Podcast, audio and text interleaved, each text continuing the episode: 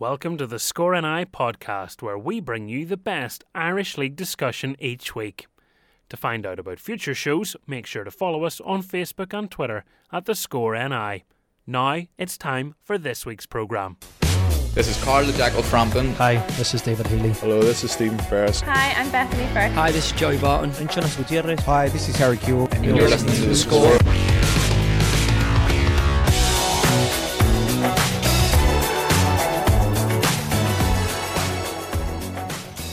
And welcome along to The Score. Very happy to say our special guest on the first hour of the programme this week is Crusaders goalkeeper Sean O'Neill, fresh off the back of their victory over Linfield in the County Antrim Shield final in uh, very blustery conditions in the middle of Storm Gareth, but uh, uh, not looking windswept at all a couple of days after the fact. Uh, Sean O'Neill, welcome to the studio. Thank you, Michael. It's great to be here. Let's talk about that final. Um, one of the most ridiculous games of football for so many reasons. Um, what are your memories of it? Uh, memories, a lot of wind. Um, you know, it's real strong, and strong blustery conditions, and you know, it was. It turned out in the end to be not a bad game for um, for everyone, but you know, for for the goalkeepers in the night, and I'm sure everyone else, it was a tough, tough game coming into that match, I mean, all the we'd seen the weather forecast. We knew it was going to be bad. I don't think anyone realised just how bad it was going to be. I mean, the the rain hammering down as well. I don't even know what visibility was like on the pitch. No, I, I was actually okay. Um, I think the warm up was a wee bit worse. The, the rain kind of um, died down a wee bit um, just before the game, so it wasn't too bad there. But the you know the the gale force wind was a real struggle. Um, you know, I had a real, real lot of problems um, in the first half, and as did Connor Mitchell in the second half. That's the thing as well. I think maybe sometimes watching, you know, from the stands or watching wherever people were watching from, because it was online as well, you don't always have the full sympathy or the full understanding of what the goalkeepers are going through. And you, you see, you know, for one of the goals, for Stafford's goal, the, the corner comes in and it, it deviates in the air. It, it comes through your hands, and, and Stafford's at the back post. And people are probably initially going, Sean, just catch the thing. Yeah, yeah. If only it was that simple. Yeah, I mean, the, the, that goal in particular, I was I was really struggling because the when the ball was actually kicked from the go, uh, the corner kick, it looked like it was coming towards back post. So I'd kind of taken a step back, then the wing catches it right the front post, touch it on the bar, and then it's there for an easy tap in. And people do look at you as the goalkeeper and think you should have done better. Me personally, I probably would have wanted to do better and probably touch it over the bar and just give the corner again, but. You know, it's football, and thankfully it was in the right end of the result in the end. How do you prepare for conditions like that? Because I imagine there's not too much you can really do. No, I think kicking ways is is a lot um, in the in the warm up. You, you kind of look where what way the wind's going. And, I mean, I in the warm up I can remember kicking out towards the right, and it was just blown out for for throw ins, and I was going just let's straight up the middle. Let's hope for just keep it on the pitch. To be honest with you, um, and I know Connor Mitchell had trouble in the second half with it, but um, difficult conditions, but thankfully we, we got a good game in the end. Because it reminded me of like the old Tiger Woods game, you know, where it told you right, you're getting the, the wind's blowing in from the right, and you go right. Well, why do I have to hit this here? That's that's the only thing I could process it as left or right. How do we do this? Um, and you know, one of the, the moments that really showed the conditions was um, in the second half. Mark Stafford has a, an overhead kick, which you probably thought the ball's gone over your crossbar, and next thing it's dropped right in front of you, and somehow you save it. Yeah, it's weird because I actually looked around to see Billy Joe Burns patting Philip Lowry in the back, saying, "You know, good defending, get get out," and then next thing this ball's stopping. Um, no, that was that was a bit of a surreal moment to be honest with you. Um, but yeah, thankfully kept it out in the end you know, looking back on it now, it was really whoever could score against the wind was was the team that was going to have the advantage, and that was what you were able to do. Um, the star of the night, I think, as everyone said, is David Cushley, but he's been a star not just on that night, but for quite a while now. He's been incredible. He has, um, and I think the loss of Paul Heatley, people kind of probably panicked with ourselves because, you know, we tend to not do too well when Paul doesn't play. Um, but thankfully this year um, stepped up the mark and he's been fantastic. You know, even in training, he don't really want to be in front of one of those shots. He strikes a ball really hard, and uh, um, and the other night his first goal was you know sheer pace, especially against the wind as well. Um, and just kind of went through Connor Mitchell, but he had no time to react. There was he had no chance. So he's doing well, Kush, um, and I think the manager likes to keep Kush's feet in the ground and again, not let him get carried away. Because I think at half time we told him, Kush, don't shoot 100 times out of 100 here, just make it like 98. so, And uh, c- can we broadcast what his response was to that, or did he take it on the chin? ah, no, he takes it in the chin. To be fair, David's a, is a good lad, and he takes it in the chin. Because that's what we were thinking at half time, to be honest. We're going, right, we've seen how a cross can all of a sudden go 100 miles an hour towards goal in these Yeah. conditions. If Cushley actually means to smash one, like what would happen to the net or, or a supporter if it goes past the post? Know, even in, in the warm up, sometimes when, when he's shooting at you, and I always feel for the supporters in behind the goal. I'm going, do you really want to be standing there when he's shooting? Because if you take one of him in the face, it's it's good night. I haven't seen many players anywhere hit the ball as hard as he does. No, and even you know playing against you know back in the, the Northern Ireland days when you play under 21s and think even the boys who were in England wouldn't strike a ball like that. I mean, his is just different gravy to be honest. It, it's the way he strikes it, but he's he's got these huge calves, and we, we give him a, a bit of grief about them. Um, but you know, it's unbelievable how, how good he strikes the ball. Because you expect more backlift, don't you? I think that's the thing that really surprises everybody. It's like he's barely moved his leg, and yet somehow this ball's travelling like a rocket. Yeah, it definitely has something to do with them, them calves of his. Like it really does. Um, you obviously had the, the, great vantage point for Coates's misfortune. Um, it, that all I could say at the time was bizarre because Billy Joe Burns perfectly decent header, but unfortunately it slaps off Coates's head and Yeah. tucks into the post. You must have been thinking this is not going to be our night at three one. I did. I did. At 3 1, I thought, whenever that happened, you know, things like that, when they go against you in games, you just kind of tend to think that's not our day. But the same guy was was celebrating after the game, saying that uh, he meant it and things like that. that's that's just Cote. He's a big character, and um, thankfully he, he redeemed himself second half. He did a, a very nice header and one that he definitely meant. Um, where would that comeback rate in terms of moments? Because I was saying after the game, for anyone that didn't think the County Antrim Shield was important, the celebrations afterwards corrected that thought. Look, the manager puts to us, it's a final. Um, it doesn't matter what it's for. I know everyone has a wee bit of a go at what the county Antrim Shield looks like. Um, they call it the bin lid at times, uh, the, you know, to disrespect it. But it's a final, and, and it's against Linfield. It's a huge game, um, and for us, you know, we just we put everything into that game, and, and uh, thankfully we, we got the result in the end. That turnaround, though, I mean, Jordan uh, Forsythe scores, what was it, 88th minute, I Yeah. think, and then um, into stoppage time, Cushley uh, gets on the end of Jordan's free kick and, and scores the, the winning goal. Um, it- pandemonium, I think is the best word for it. Everyone just basically lost run of themselves and Yeah. started running everywhere. But just what's that moment like when you think you're dead and buried and somehow you win it at the death? To be fair, we've we've actually done it a few times. We did it against Cliftonville um, in the league. We won four three, and we were we were three 0 down, I think. Um, that those those they are the special special moments in, in football. Um, you know, it's people always talk about football, the sport we love. At times, it's real really cruel. Um, you know, the other night when it went four three, especially when supporters are giving you a wee bit of chip as well during games, it's always nice to to score that winner later on. Do you, as a goalkeeper, do you feel a wee bit left out of celebrations? Because obviously the goal happens the opposite end of you, and you're kind of like, "All right, lads, well done." I do sometimes. I do. Um, to be honest with you, more times in, in games when, when we score a goal, I'm actually just want to talk to the back four and just tell them to keep it tight because you know at first five minutes after scoring a goal, you're always really vulnerable. You, you look throughout the leagues throughout the world, a lot of teams concede goals, you know, after scoring them really quickly. So. Um, usually that way. Now, don't get me wrong. When you're winning four three with the last kick of the game, um, I did actually go up the other night and have a wee have a wee celebration with Cushley. I think you're allowed to do that. Um, that mentality that you can win it even when it looks like it's you know irretrievable is that because of the group of players, or is that something that comes from Stephen Baxter? You know, how do you establish that belief that that we can somehow always pull ourselves back?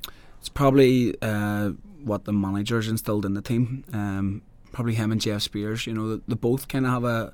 It's a winner's attitude. It's a never day, day say attitude, and um, I think them two men have instilled that in the a good change room. To be fair, I think um, we've a change room is mentally strong, um, and thankfully, you know, we, we have that in abundance. Really, um, we I, we probably didn't have it at the start of the season. We were probably looking for excuses at the start of the season. That's probably really why we've started off really poor. But um, I think now it's it's, it's back, and, and the Crusaders' ethos is there now. Well, that's an interesting thing that you say. Why do you think that was at the start of the season that you that things weren't clicking and, and maybe even the mentality wasn't where it normally is? Yeah. To be honest with you, I actually think pre-season didn't help us. We we took really bad beatings in Europe, and we played really really good sides. Um, not not taking away anything from other teams that you know you play in pre-season friendlies, but when you're playing. Um, you know, Ludogorets and, and they're beating you seven, and it's, it's really, really difficult to, to go again after that. Um, and it took us a wee, you know, a wee spell to get going again, but thankfully we're, we're over that now. You're I mean, everyone associates you with Crusaders, and I, w- I want to talk about starting Irish League football because it didn't start at the Cruise. Maybe some listeners wouldn't maybe remember that or wouldn't realise that. I, I, do want to come on to that, but in terms of Crusaders, um, you've had such a time there in terms of obviously three titles, but having to fight back from different injuries and at times having to fight for your place in the Yeah. squad. Um, let, us deal with the, the, the titles first of all. Um, which one's the sweetest? Is it the first one, or, what, what order would you put them in if you could? Um, I think the second one was my sweetest, to be honest with you. Um, just because the first one was, don't get me wrong, the joy, the, the celebrations after were brilliant. The second one, you know, the title, it was it was much harder to do, and people every game people were out to beat you, and I think that was a wee bit sweeter. Um, third one, to be honest with you, I didn't play as much because I was injured, and, and Brian Jensen had come in at the time and was doing really well. Um, so yeah, the second one for me was, was the main the main title. And then it was some team as well. And I guess when you're trying to retain a title, the whole narrative changes when, you know, if you're on social media, everyone's talking about are they going to slip up? When are they going to slip up? Yeah. That when you're in the push for your first title, people probably write you off a little bit, and that helps. Whereas Yeah. there's more pressure the second time round. Yeah, totally agree. First time round, no one really gave us a chance. We were, I think we just stayed on the heels of Linfielder um, for right up to Christmas, and then after that, I think we went up 14 games unbeaten. And as you say, people were thinking, "Oh no, they'll get beat this week." But we had, you know, a real good change room to say, you know, it's not happening. Um, the the retaining the second year, now that was difficult because you were getting into every game, as I said, and everyone really did want to want to make the champions their scalp. And what a squad. I mean, even now it's still a fantastic squad, but when you look through it and some of the players you've got to play with, um, it's there's an abundance of talent there. There is, um, and it's it's a difficult job for Stephen. He's he's to pick eleven players on a Saturday, and we think we've a squad of about twenty six or twenty seven, and it's tough to keep them players happy. But to be fair to him, um, most of them are. Um, most of them are. You're obviously always going to get the one or two who kind of um, go that wee bit different, and and they're the kind of players that some un- unfortunately you have to say shake their hands and say thank you at the end of the season too. Um, but that happens throughout football. Um, we have a good squad. We have a really good change room. I have to, I do have to tell you that. I'm sure people have told you in the past that even players that have left, they would always say about our, our change room. It's a real, real good bunch of lads. Um, you have to have thick skin as well at times, um, but you know a really good bunch. Well, it, it's clear how central you are in that atmosphere as well. And I don't just mean when they get to do Al Pacino speeches. uh, this has become something um, that I've been very interested in because it's not the first time you've given uh, that amazing inches speech, but you, you have it down to a T. Was this something that you learned because you love that particular film, or, or how did that come about the Uh, first time? No, definitely the film. Um, you didn't think this is going to sound great on a Saturday. no, no, I didn't think to myself that. Like, don't get me wrong, it's turned out okay. yeah, yeah. um, but no, uh, w- w- big fan of the film, and I think when you're in sport, sometimes you know when you're listening to back when you had your iPods or your, your you know the music now, you like to get a wee bit of motivation, and, and that speech was always on. One of the first things I, I listened to, and just kind of get used to it. Yeah, and it- clearly works. The motivational factors there, and um, you know when you eventually decide to retire the gloves, maybe there's a career in acting ahead. I don't know about that now. I don't know if there's a Belfast scene for Al Pacino impersonators, but um, we can look into it maybe after the program.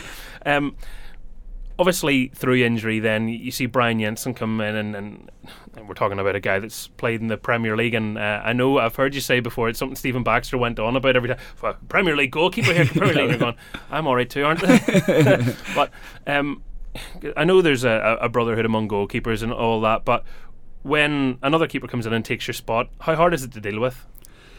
Not as hard in that instance, to be honest with you, because I was injured. I was coming back from a, a, a big operation, um, so it was okay then. I probably found it a wee bit harder when um, I first did. I first popped my shoulder out, and kind of Johan Lacroix had come in. Um, and Johan had played throughout teams throughout Europe, and I thought to myself, well, I'm going to really struggle. And I probably didn't deal with it in probably the best way then. Um, I probably didn't give Johan as much time as I probably should have. Um, so, but when it happened last year, I think I was grand with it. I would, I mean, I'd still be friendly with Brian. We'd still send each other messages basically every day. Um, so it's not, you know, it's it wasn't it wasn't that hard. When I get back in and I started playing again, it was hard to come back out of the team. Um, but I can in my heart of heart, I knew with Brian being there, he was always going to get back in. Because it's different for goalkeepers, isn't it? Because the chances are few and far between. At times, you you're almost relying on the other goalkeeper getting injured or doing something unfortunate Yeah. for the manager to go right. We've had enough of that. It's your turn again. Whereas uh, outfield players are easier to rotate. Yeah, no, yeah, hundred percent. And it, I always, ha- I always admire um, a number two, um, like the likes of Steve Harper, who's come into the Northern Ireland job this this week. I would admire him because it's it's really really difficult to sit in the bench. It really is. Um, but you also have to sit there and kind of be in, you know, be in favour of what he, what the other goalkeeper's doing. You have to help him along, and so it is a difficult difficult road. Um, the thing about it is, as you say, there's only one place for a goalkeeper. Um, unless you're Stuart Pearce when he picked David James to go up top one time. So oh. strange, strange decisions in football. you were never there going, do you know what, Stephen Baxter? I could go on up top beside Jordan there. This is going to work really well now. Do, do you know what? Actually, I, we were playing Ballyclare one time in a pre-season friendly, and Ballyclare, I think, were like two or three nil up against us at their place. And I remember my big Tommy Ray was having an absolute stinker, and Stevie said to Kit Man, "Go and get Shauna an outfield kit." And I'm looking, going, "He can't be serious here. He can't be serious." Thankfully, his his name was changed right in Cork. That would have been a, an interesting one. Love to have seen how that panned out. Um, what was Brian Jensen like then? I think a lot of people give him credit for the influence he had on the squad, but you were there firsthand to see um, that experience and that personality and how it came across. Um, what was he like? Big B was a great man. He's a great guy. It, it, very, very. People, I think when he came in, people were thinking, "Oh God, this is Brian Jensen." Brian, oh God, with a few nights out to kind of ease him into the group. And to be honest with you, he's, he's just he's just a regular guy. He loves the crack. Um, just absolute head case, to be honest with you. So uh, he fitted in well with us. on the on the head case chart, then I mean, would, would you still be a bit ahead of him? Do you think? Or- just just ahead, just, just ahead. Just Okay, I think what's amazing uh, about you, Sean, to be fair, is that you've this big reputation, but you can be a very normal guy at the best of times as well. You know, and that sounds a bit backhanded, but you know what I mean. I think people just expect you to be a hundred miles an hour every single second of the day, and I, I don't think that's what you're like. I don't know you No, that well, but not. I don't think that's what you're like. No, I, I, you do. I think people expect you. I mean, I think whenever we won the first league title, went obviously on a bit of a binge. Me and Declan Caddell. Um, That wasn't documented at no, all. No not at all. It wasn't at all. Um, and I think from then people just think you're every Saturday you're out on the town getting absolutely steaming, but no. Um, not unfortunately not family man, and that's that's the way it should be. You can be sensible too. Yeah. Um, th- this season, um, December, you put in a, a transfer request. I, I imagine that's probably one of the hardest things you've ever had to do. the hardest, um, and probably the worst kind of month I've probably had in football, um, because it, it it took a lot for me to do it. Uh, I did think I was going to be third choice at Crusaders. I really did. Harry Doherty was in doing well at the time. The, Stephen had came to me and said we're saying Gerard Doherty. Um, but to be fair to him, he did always say to me, "I don't want you to leave. It's not you're you're not here to leave. We need competition." I just thought at the time, if I can't get in front of Harry, I thought Jared was going to come in. Harry would have been on the bench, and I would have been, you know, left out in the cold. And once I left the transfer request in, to be honest with you, I just thought to myself, right, I have to work hard now because if I do leave in January, I gotta be in good shape to play for a team. I, honestly did. That's that's the way it was. So back running in the mornings, just working hard, gym, um, probably out of the house probably five nights a week, which is not a good thing when you've new, you know new new baby and um, so I'll have to give Neve a wee bit of credit in that. Yeah. Um, the good wife let me out. Um, but no, it, it was difficult. It was difficult, and when I went to, to put it in with Stephen, uh, um, it was something that it's a it's a conversation that I would never want to have again. Was it knee jerk, or was it something that was playing on your mind for a period of time and you finally thought, no, do you know what? I have to say something now? It wasn't a knee jerk reaction. It was it's it probably went on for four or five weeks, and I'd, I'd thought about it and thought about it. Um, I talked myself out of it at times, and then I just thought whenever the transfer of Gerard I knew was going through, that was that was difficult to take. Um, and then that's when the, the conversation happened. What did your teammates think? Because you know, as you say, such a great atmosphere, such a great bond you have with the players, nights out and everything. It's not just training and you know and match days that you're you're together when someone so long in the team says, "Do you know what? I'm thinking about leaving," it, it must hit the dressing room. Well, I, I know it's hit the dressing room in other other years. Um, I mean, we lost Craig McLean, who was a big, big part of our change room. Richard Clark, even Diarmuid O'Carroll was big, big personalities in there. Um, so when they left, it, it, was difficult. It took a wee bit of time to, to get used to. To be honest with you, that wasn't on my mind because um, the conversation I had with Stephen was he knew that I was going to just keep working hard. It didn't, you know, I wasn't going to cause any problems in the change room or any tensions. Um, and then obviously people get injured, and then next thing you're back in the squad. And when you're back in and you've been training, you know, I was really going flat out at it. Um, and I just feel like I've got a bit of bit of momentum again and a, a bit of form. Some things it's funny how they just pan out in the end. I guess. Um, how close were you to leaving? I mean, had a had a bid come in or had bids come in? Were you were you looking at offers? To be honest we had a couple of loan offers um, because I had a quite a wee bit left on my contract. People, you know, it was going to be tough for people to pay. Um, but I had a few um, managers that messaged me about coming on loan even for the rest of the year. Um, to be honest, it, with me, it's all or nothing. You get all or nothing, and, and a loan I just don't think was would have been right for me. And I'm, obviously, I'm delighted that it didn't now because obviously I'm back in the squad. Um, but yeah, it was a few, uh, probably about three offers to go on loan with, with other teams in the league. Um, but it just wasn't. It just didn't feel right. And here you are. I mean, we're, we're sitting here today talking about a, a week in which you've picked up some silverware, so it, it really has worked out. It has. Um, and it's probably it's down to hard work. It, it, really is down to hard work. We've a good bunch of goalkeepers there, and and Harry Jar and, and Davy McClellan, who's our goalkeeping coach. We've we've a good wee group there, and, we, we, do really really work hard. I know Stevens said it in the past that he's he loves the fact that his goalkeepers are always working hard, um, and it's something we, we pride ourselves on. And you know, one piece of silverware, one um, realistically looks like the league's too far away at this stage, but Irish Cup. Uh, Coleraine, your opponents win that, and it's either Ballinamallard or Warrenpoint in the final. Yeah, that's that's the be all and end all this year. The the Irish Cup. It's a huge game against Coleraine. Um, we've had big big games against them before, and they've come out the right side of and, and as of we. So we know it's a massive game. Um, they've a hu- they'll bring a huge crowd. We'll bring a huge crowd. It'll be a great great day. Um, so that is the the big one. Irish Cup is the one, to be honest with you, we would want, or I would want. It's my kind of last medal of the, the collection as well that I need. So yeah, we all guns blazing towards that game. What is it about the Irish Cup that has that magic? I ask everybody this, but it it's lovely in a time when you know people talk about the FA Cup as maybe not having the same, I don't know, appeal perhaps as what it yeah. used to. Here in Northern Ireland, the Irish Cup still is this very magical thing. Everyone wants to have an Irish Cup winners medal. Yeah, they do. They really do. And I think I, I just think it's the early rounds. I actually th- like the early rounds when you see you know the amateur league teams having to go or the, the smaller clubs having to go. I, um, I think because it just goes on for so long and eventually, um, you know, one game you're out. It's as simple as that. Knock knockout competition. But I think that the big day, everyone loves the Irish Cup final day. Um, you know, you're going with your new suit. I've, I've had the luxury of playing on one, although it wasn't a, a great day for us in 2012. But um, it's something I definitely want to, to have another go at. Would that be in your personality that that sort of thing that motivates you? That sort of the better taste of, of getting there but not winning? Then you, you kind of go next time. Yeah, hundred percent.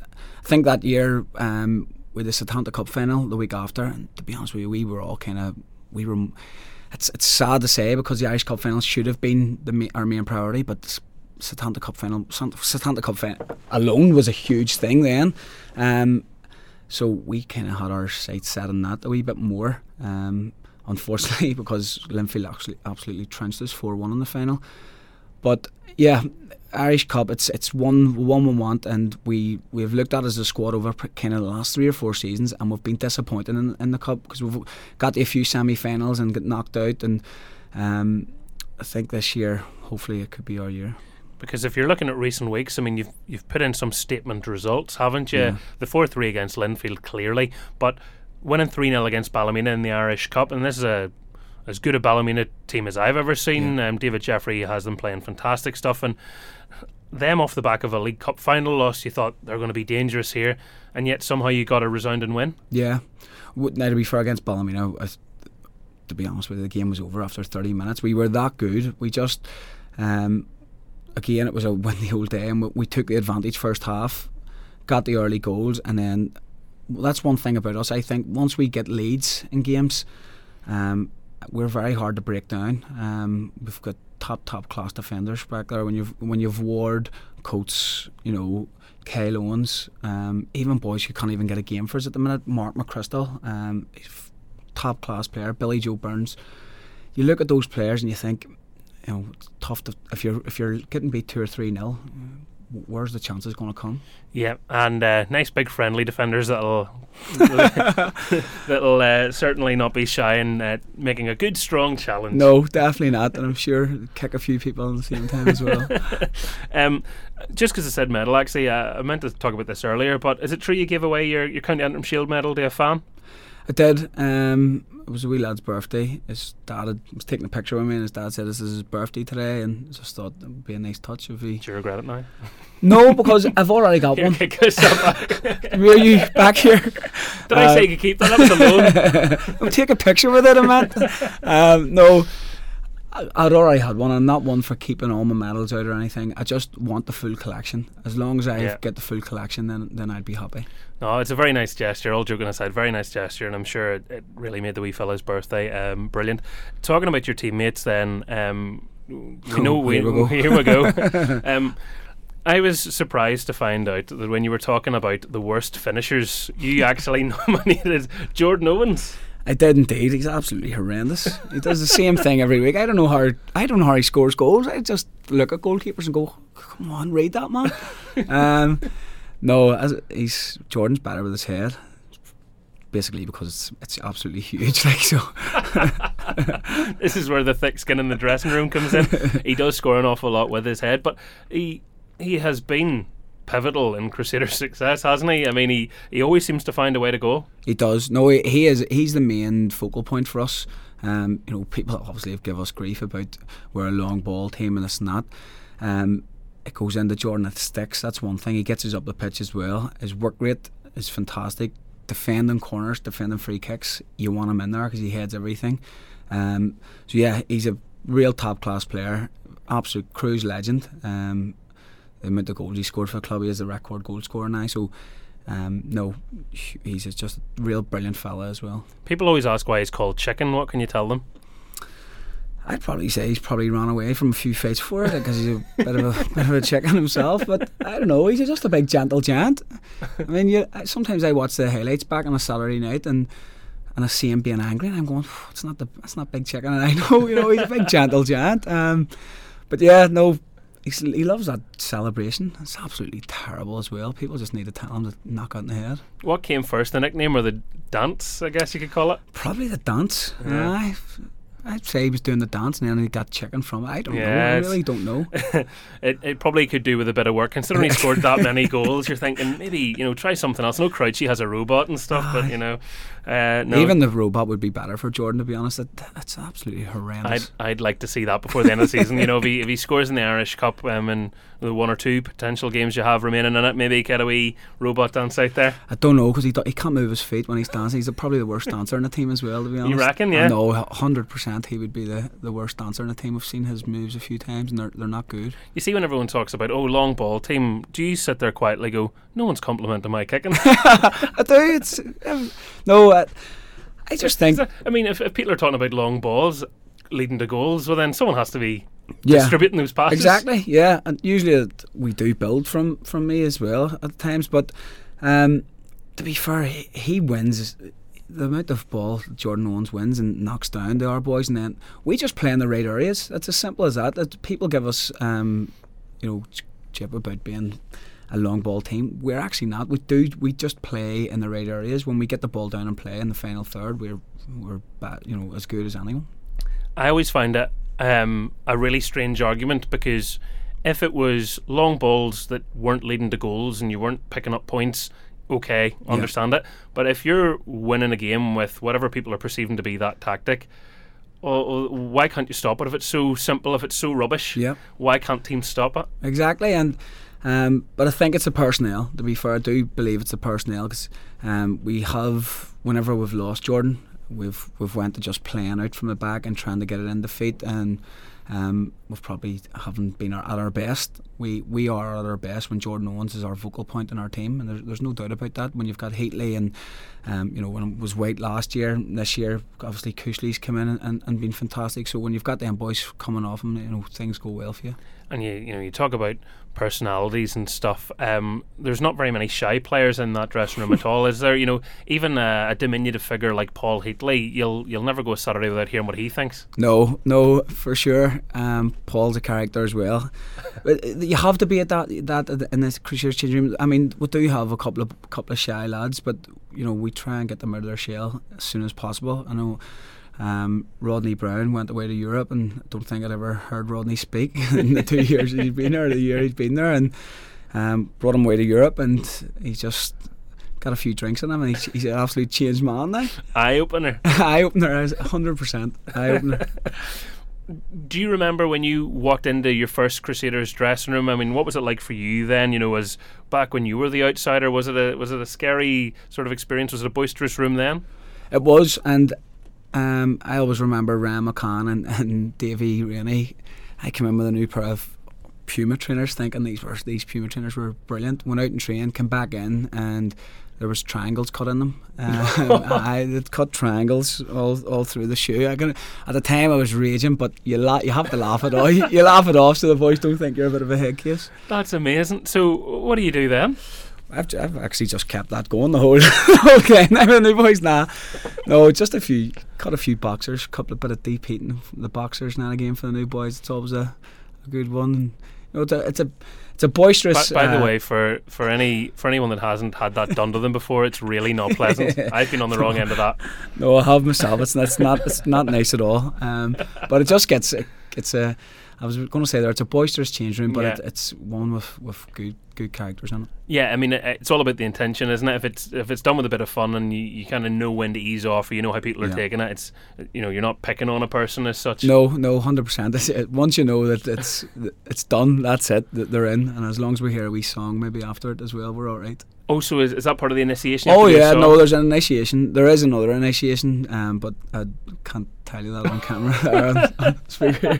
Um, We'll leave that to the imagination. Yeah, What's the one you can tell us about? yeah, you know, we always ask for a song. There's been a couple of absolute terrible songs throughout the years. I can remember, can remember Johan Lacroix sang a French, some French number for us all. It was horrendous. Do you at least get to pick your song, or are you? Oh no, you get the you get to pick your song, but the problem is what we do is we do it in, in Europe. So um, we do it, all the new players are in, and it's we cut a deck of cards. The lowest card then's going to sing, but we decide where you sing. So we've had a few Oh. people sing on the plane on planes over over the Hanoi planes. We've had people sing in airports with at like seven o'clock in the morning when they're absolutely bunged. Um, just yeah, we've had a few Oh, a few strange places that to sing. A couple of bars, obviously, um, which are you're all right. Then Yeah, you're you have kinda a going few, you have a few drinks in you. Yeah, you have a few drinks in you. So you're yeah. Uh, what was the song you had to sing? Do you remember? I think I sang some Westlife number. I think I yeah, flying without wings or something. And did you need the lyrics, or did you know? no, no, I was off by heart. I was no, no doubt. That's my ringtone, lads. It's easy. no, uh, no. I think I had a full album covered for it for my, my initiation.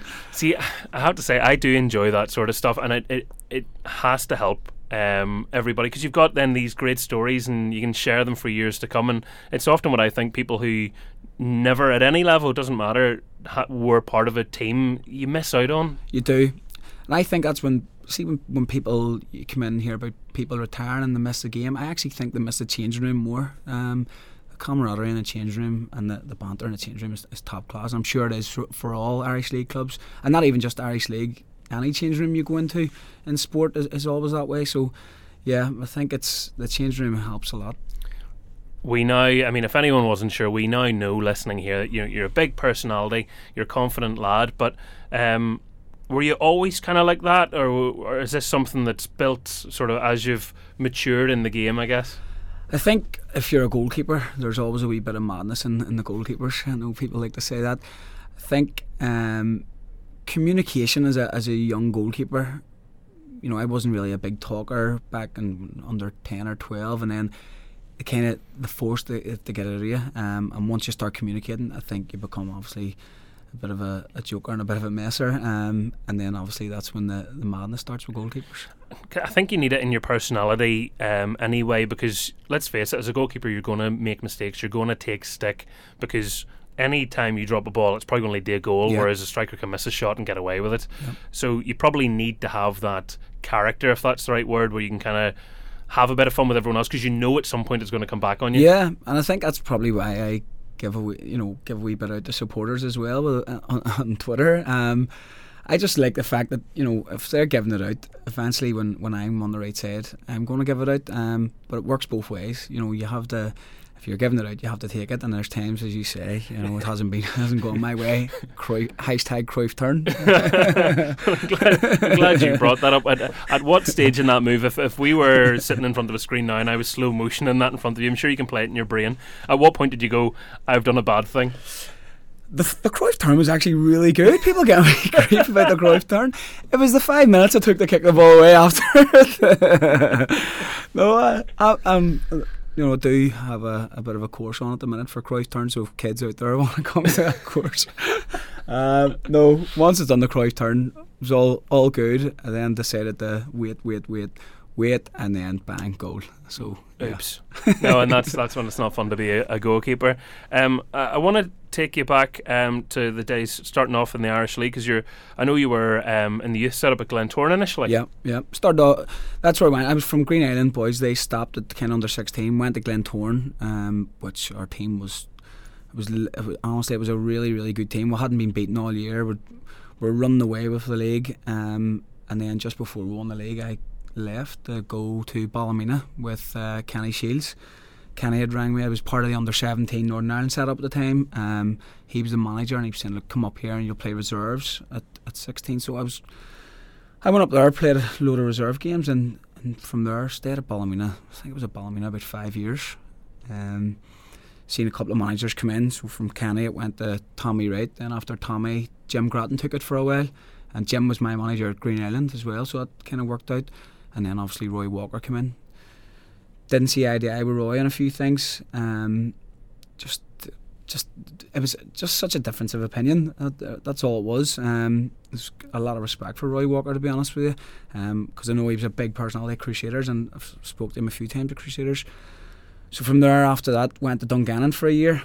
Had a great year at Dungannon at a really, really good club. Um, just a family orientated club. Everyone pitches in, does their thing, and as you, I'm sure you know, as you, good food down there as well Oh, for you. brilliant Come food down there. Brilliant food down there. I've started calling it bun gammon. I'm so well fed. yeah, so went down there with Dixie Robinson, had a great year, um, and then kind of things. I just knew that there, things could have happened at Cru- Crusaders. Stephen had spoke to me and asked me that I want to come. You know, was interested in coming there? And when Crusaders, you know, everything as much as Glenavon and Ballymena are doing well, Coleraine are doing well. Belfast is the big smoke with football in, in the Irish League, and I wanted to get back there, and thankfully Crusaders happened. What first of all, what a list of managers to work under. I mean, Yeah. that's that's a privilege in itself, and not too many shy, quiet, retiring voices in amongst there. Uh, who, looking back over it, was the best golderer, if that's a word? Tommy Wright without an absolute doubt. Um, That's not a shock to me, to be no, honest, no, Sean. it shouldn't, shouldn't be a shock. Um, I can remember Vincent Sweeney coming in half time one day. Oh, I could see it. I just seen Tommy flip, and you know in the change room, Vincent Sweeney was li- he, literally Tommy lifted him by Oh wow. yeah, to just front of his jersey and, and lifted Because him. he's a big guy. Like I, I know, obviously, everyone's familiar with Tommy, right? But when you stand up in front of him, you kind of go, "Oh, you're actually a really big guy." Yeah, yeah.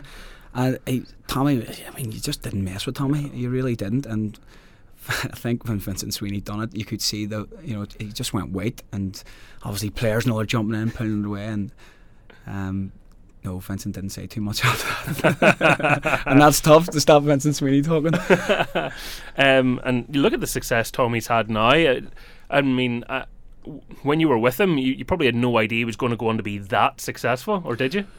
Well, the thing about Tommy was I worked with Tommy at Greenisland because he was really good friends with Jim Grattan. Jim would have brought him in to do my kind of goalkeeping stuff, kind of wee days with me. So I had loads of time for Tommy, really did. And to be honest with you, I probably wouldn't have got to where what I, where I am now without Tommy, right? Because um, he kind of went out of his way to help me out. Um, so yeah, absolute brilliant guy, fantastic. But I, I really did think Tommy could go that way. I mean, when he went to the distillery and they done really well under him. Um, I knew it was just a stepping stone for him, um, and obviously he's went on to bigger and better things now. And uh, he really has. What was it about him then? Just just to try and get that across for listeners, because from a player's perspective, you, you obviously encounter so many different people. What is it? The what's the wee spark that sets somebody a bit higher than somebody else when you're looking back over them? Um, I think Tommy's man management um, alone was brilliant. Like even if you weren't in the team, he would come up put the arm around you and go, don't, uh, you know, I haven't forgot about you. You're you're still top class. You just can't get you in the team at the minute. So you would go out of your way to really work hard for him. You really would. And I think Stephen's got that as well. I see it in Stephen Baxter as well. Although I think Stephen's probably got more people skills than Tommy. Um, a bit more diplomatic. Yeah, very much so. Um, He'd be yeah, glad to hear that. He, he would. He would. I think with Tommy, it was. It really was. It was before the start of the game. You were you were ready to run through walls for him. Yeah, and that's it's a great skill for any manager to be able to have. And maybe some people, when they see Tommy Wright, you, you tend to he's great for a soundbite, isn't he? Because he's he's so animated. Yeah. But you don't see that softer side to him, where he's he's very aware and talking to loads of players. I think what they say about managers, the worst kind of manager is the one that they won't tell you what the problem is, or they won't tell you why you're being left out, yeah. and you, they just kind of leave you feeling a wee bit outside of the equation. Yeah, no, totally agree. Um, probably had that under Roy Walker. To be honest with you, that's kind of Roy went a bit quiet on me, and and sometimes whenever you're a goalkeeper and there's only kind of one one guy can play, it's difficult. Because um, you can see what's happening. Yeah, I can. Um, so probably that's why we had a we, we fall out with Roy. With you know when you go to look now, Stephen, even when I was out of the team there, you know he was honest enough to say, look, you're not in the team because he's doing well that's that's one thing Stephen does. He's um, he could t- he can talk players around and, and, and keep them on his side, which is a big thing. As you know, I have a lot of time for Stephen Baxter, but when he's mad, oh, when he's mad, he's very mad. I mean, what is that? I've I've and I don't want to be unfair. He's not the only manager that does this, and and I have a temper too. But sometimes he locks that door, and it feels like he's in there for an eternity. it does. Um, you know when the door gets locked and you've come in enough a you know if you were really bad you just know Stevie's going to give you a bit of his mind here um, but to be fair he does he, he, he, give, he gives you what he thinks um, and it's honesty that's one thing about him he's honest um, he, he tells you how it is and you know when you come off you really already know how, how it's went if you know you've had a stinker you know you're to you get a piece of the manager's mind uh, he's honest. That's one thing about Stephen that I would give him. He's he's just an honest manager, and he'll tell you if you're doing well. He'll tell you if you're doing bad.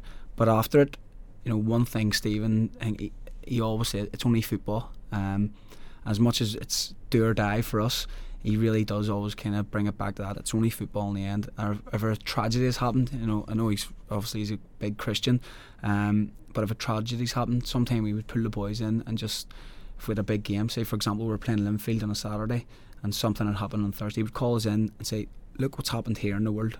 You know, Saturday's only a game. It's only a game of football. These people are going through real tragedy. If you get beaten Saturday, it's not a big deal. You know, things like that. And he's uh, he, he's a top man for that. So he gives you these motivational speeches. and I can just picturing a dressing room looking at him going, flip, wow. Oh, well, his motivational speeches are, oh, they're he likes to go from golf to. I mean, I think we got Game of Thrones one time. Yeah, uh, we got. He likes the Formula One. He gives you a wee bit of Formula One. I mean, boys actually do look forward to these. Um, Stevie actually thinks that they're they're getting us going, we all just have a kind of a bit of a laugh at them because we find them really funny. I I'm liking the idea of like a Baxter bingo card. going, Vettel, he said Vettel. no, he does. He, he he has a few good stories. Um, but he, he does. He indulges in a wee bit of Netflix these days, Stevie. And he now and again we would get something new that he's watching. He likes suits. I, I know. Yeah. He likes to talk about um, Harvey, the main guy in, in suits, to say, look how much he's a top class guy. He sticks his chest out and into every room. You know, he get, he brings it to the football side of things. Okay, my brother watches that as well. I haven't got into it, so uh, maybe I'm missing out on something there. uh, have you got a particular series since we're on that? Have you got a series that you're kind of you want to promote? um, went through Game of Thrones there right and quick, only I because seen it. only because I, I wasn't. I'm not too fussed in kind of this make believe sort of stuff. Or I'd like this kind of the true story, kind of maybe a few documentaries. But um, Becky had said to me for ages, "Please watch it. You'll love it. You'll love it." And I went through it in about probably about three weeks, and Wow. it, wa- it was all right. It was all right, just all right. So, uh, what type of documentaries? Now you've got me interested. I mean, are you like an Attenborough man, or, or are you? I'm a Louis Theroux man. I like Oh, Louis. Theroux. He's, yeah, I'm a big fan of all his kind of stuff, and know You're, you're, you're dispelling everyone's ideas you hear. You know, you're just meant to be some big, thick, annoying person that shouts at everybody, and you're watching documentaries. Exactly. It's strange. I think um, I think I can remember one supporter saying to me one time, "Do you even have a GCSE?" And th- thankfully, of them all. Um, yeah, great. That's cool. Where else would you get that? No Irish league behaviour. Yeah. I I I love all that to be honest. It's something that sometimes when I'm playing football with work colleagues, I have to remind myself that not everybody speaks to each other like that as well. You know, because uh, uh, people will have an impression of me from this program, and that's fine. But when I play football, I like I like giving abuse. I don't Yeah. mind taking abuse, and I think it's part of it. It is. That's it. It makes it fun. I, I, I love all these. You know, people that complain about supporters. Like the other night, I mean, I've seen people complaining about people throwing a few sweets. Big deal. I love that because it motivates you more. I, I really do love that. I love getting a wee bit of stick from supporters and I'm giving it back. And and then obviously, I also do like the fact that when it doesn't go your way, that you get it. You know, you get a bit as well. So I don't mind that. It's, it's certainly nice to feel that it, it means something. You know, uh, Yeah. if, if you were there and there was no supporters, there was no atmosphere, there was no abuse from away fans, you're kind of going, is it? A, is this an important match? Yeah. what's what's happening? Um, is the GCSE one the, the best barb you've got, or have there been others? No, kid, obviously. Baldy and usual. Yeah. Um, Uh, every goalkeeper, by the way, no matter what they look like, gets the you fat. Yep, yep. I love I love that one because what I do is if we're winning, or and then they're going oh, I like to keep them waiting for the oh, and then when they're really struggling, I can hear a few voices go oh. so hold, hold, and then I take the run, and then I give you it. Yeah, I love that. That's very good. Um, uh, I'll have to watch out for that. Now. I haven't, I haven't noticed that, but that's quality. Um, when it comes to rivalries, um, the North Belfast derby, it almost doesn't need any explaining. But what's it like coming into one? Because obviously that's that's your final home game of the season on Saturday, and Cliftonville the opponents. But what are those games like coming up against your your big rivals? Blood and thunder, really are. Um, I honestly believe that the North Belfast Derby is the biggest derby. I know that the big two, you know, they bring huge, huge support to it. Um, I just don't think it's got the rivalry anymore because Glentoran aren't as good as what they used to be. Um, I think this is the biggest derby in, in the Northern Ireland scene. To be honest with you, it's it, as I say, Blood and Thunder.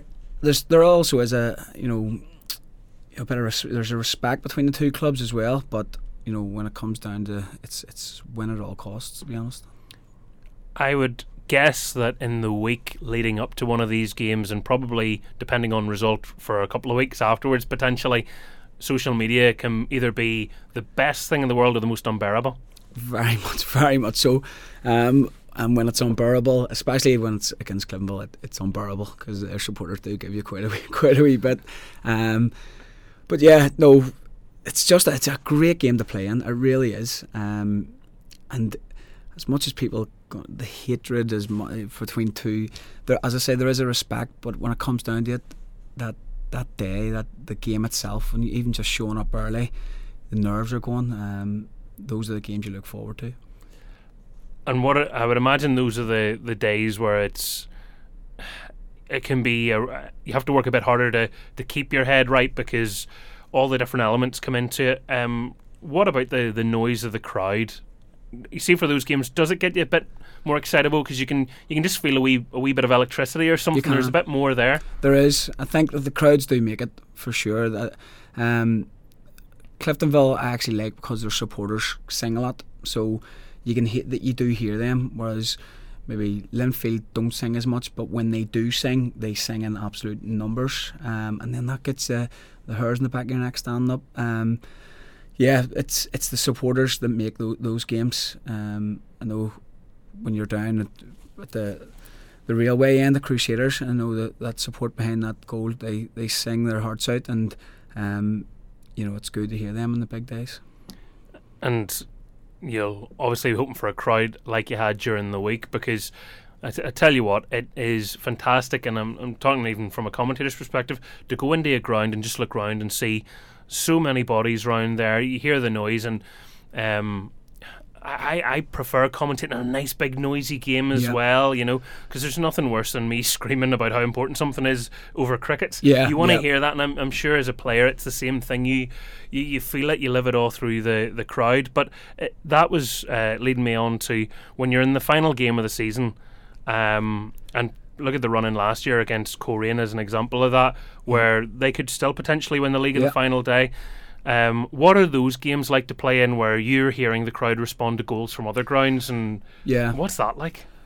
To be honest with you, you don't really hear it as much. You're trying to concentrate Oh, on the you've game as much. it. You know, Yeah. you really are trying to Yeah. concentrate on the game. Like, don't get me wrong. Um, when you hear, you know, when you hear something and you look around and go, "Oh, have they?" You, you think to yourself, "Have they scored?" There's a wee bit of pressure on you now, but I will say that the, the best teams respond to, to, to pressure, and um, I think this Crusaders team has done that for kind of the eight years I've been at the club, anyway. Because looking at it, I mean, Coleraine lost the league last year, having only lost one game all season. Yeah. And I I know there's not going to be. You're not going to say, "Well, do you know what? Actually, we'll hand that over." Fair, I know. And No do you know what. Michael? Actually, you've made a really good point there. Doesn't matter who ended up with more points. We'll just give them it. But at the same time, you must be thinking that's a horrible way for that to happen because they really, really pushed you. Yeah, they did. They had a good year. Um, you're not going to get me saying it's a horrible way to happen. I'm delighted it happened, to be honest. Um, they they had a really great year. Um, they did. Um, and look what Oran went on to do now. It's something a big job for him as well. Um, so yeah, they they have had a good year. Probably under Rodney McAree, I think they're probably st- what they will get is they will get better. They really will. I was with Rodney at Dungannon. He was one of the coaches there, and puts on honestly his sessions, coaching sessions are top class, top class, and I'm sure the players up there will, will really enjoy them. So uh, they will get better, but in terms of last year, it's more of a unlucky to be honest. And he doesn't walk around talking about that amazing goal he scored for Fulham that time now. ah, he does. He goes on about that a wee bit, and again, you get a, re- a retweet every year as well on the anniversary. One of our team's a, a massive Fulham supporter, so anytime there's any hint of Rodney coming around the studio, oh, when's Rodney in? You're like, okay, we're not good enough, us mere mortals. But I know he's a good fella, and uh, obviously you'll be uh, pitting your wits against them very soon for that uh, for that semi final. Sean, it's been brilliant having you on the programme. Thank you. Really enjoyed it. Great having you in. Uh, wonderful insight into that dressing room and that team. And uh, still a chance to at least have uh, two bits of silverware in a season where the team have had to deal with quite a bit of criticism. So I think that's testament to the character and the response from everybody. Yeah, it, it really is. As I said before, um, I make no bones about me. Our change room is it would be the best in my opinion in, in the Irish League, and I don't think there's there's too many that would dispute that. Well, I'm sure the Crusaders fans are glad to see you still very much uh, a member of the team, and uh, they're picking up uh, medals and um, continuing to do so. They'll be hoping for a number of years to come. Sean O'Neill. Thank you. Thank you for listening to the Score NI podcast with me, Michael Clark. We're back live with the whole show on Lisburn's 98 FM and Bangor FM on Friday from 1 pm.